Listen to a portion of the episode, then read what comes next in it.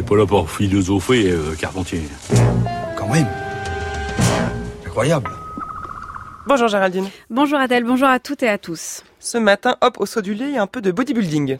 Une philosophie du bodybuilding ou plus largement une philosophie du muscle est-elle possible? C'est l'idée qui peut venir en lisant ce roman biographique de Nicolas Chemla, Monsieur Amérique. Alors Monsieur Amérique, c'est Mike Menzer. Je ne sais pas si vous le connaissez, pour ma part non, mais j'ai donc appris que Mike Menzer a été l'un des plus grands bodybuilders américains et aussi l'un de ses théoriciens.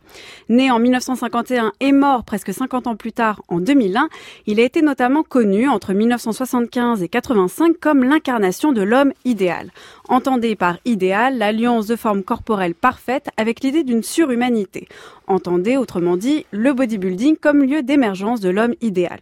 Drôle d'idéal, mais après tout, pourquoi pas? Les antiques voyaient bien la vertu comme la maîtrise du corps et de ses passions, et les modernes ont quant à eux lancé le culte encore puissant voué à l'apparence et à la performance.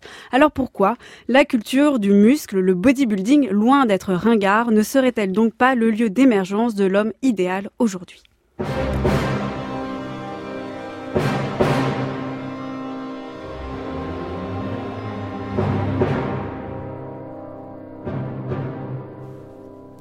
Le bodybuilding, que l'on connaît aussi sous le nom de culturisme, est la discipline qui consiste à développer sa masse musculaire, mais pas dans un but seulement athlétique, sportif ou technique, mais aussi esthétique. Les bodybuilders en championnat sont ainsi invités à enchaîner toute une série de poses pour montrer la perfection de leurs muscles, à déplier toute une chorégraphie pour révéler comment chacun de ces muscles a été parfaitement entraîné pour atteindre sa finalité. Mais quelle est la finalité d'un muscle? À quoi nous sert-il?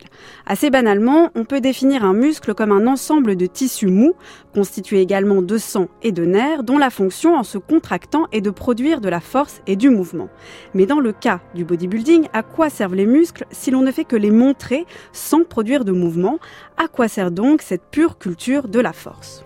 Avec près de 200 athlètes inscrits aux demi-finales nord des championnats de France de la fédération IFBB qui se sont déroulés dimanche à Sportica, la journée promettait d'être active et bien remplie.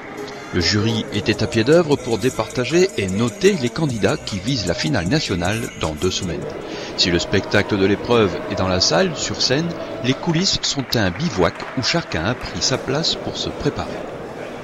C'est ici que les compétiteurs se mettent en tenue légère, prennent un peu de couleur grossièrement, se font repeindre à l'autobronzant qu'on appelle du tan.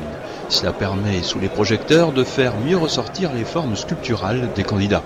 Et pour donner du tonus à leur masse musculaire, les athlètes s'échauffent, chaque détail compte entraînement, déprime, gloire, échec, rivalité avec Schwarzenegger, c'est cette vie de culture du muscle qui est racontée dans cette biographie du bodybuilder Mike Menzer. Une vie où chaque détail compte pour gonfler son corps, pour structurer son physique, pour hypertrophier sa force, mais sans pour autant s'en servir. C'est là, en effet, le paradoxe du bodybuilding. Il a recours aux muscles sans pour autant les utiliser, tout en les dépouillant de leurs fonctions. Paradoxal, mais c'est pourtant là que le muscle, avec le bodybuilding, apparaît ainsi dans toute sa pureté pour lui-même. Qu'est-ce qu'un muscle quand il n'est pas utilisé? Certains philosophes, comme Aristote, y ont vu l'organe de la puissance, de l'action et par suite de la volonté, celle-ci étant même comparée à un muscle que l'on doit exercer. D'autres en ont fait le signe de la virilité, c'est tout l'état d'esprit antique que l'on peut aussi retrouver chez un Nietzsche. Mais avec Mike Menzer, le muscle cultivé pour lui-même devient tout cela en plus fort et en plus tragique. Le lieu de l'effort, de la douleur et d'un certain rapport à soi toujours en tension. fire. Place your monsters, focus, yeah, the big house Take I'm in Bill now. Yeah, man. The boys are here, the girls are here, and the muscle men are here. Peut-on recréer l'humanité? Comment entraîner son corps? Revient-il à explorer concrètement la réalité? Comment peut-on prendre plaisir à la douleur? Ce sont quelques-unes des questions que soulève la vie de Mike Menzer et qu'il a soulevé lui-même à travers ses propres textes.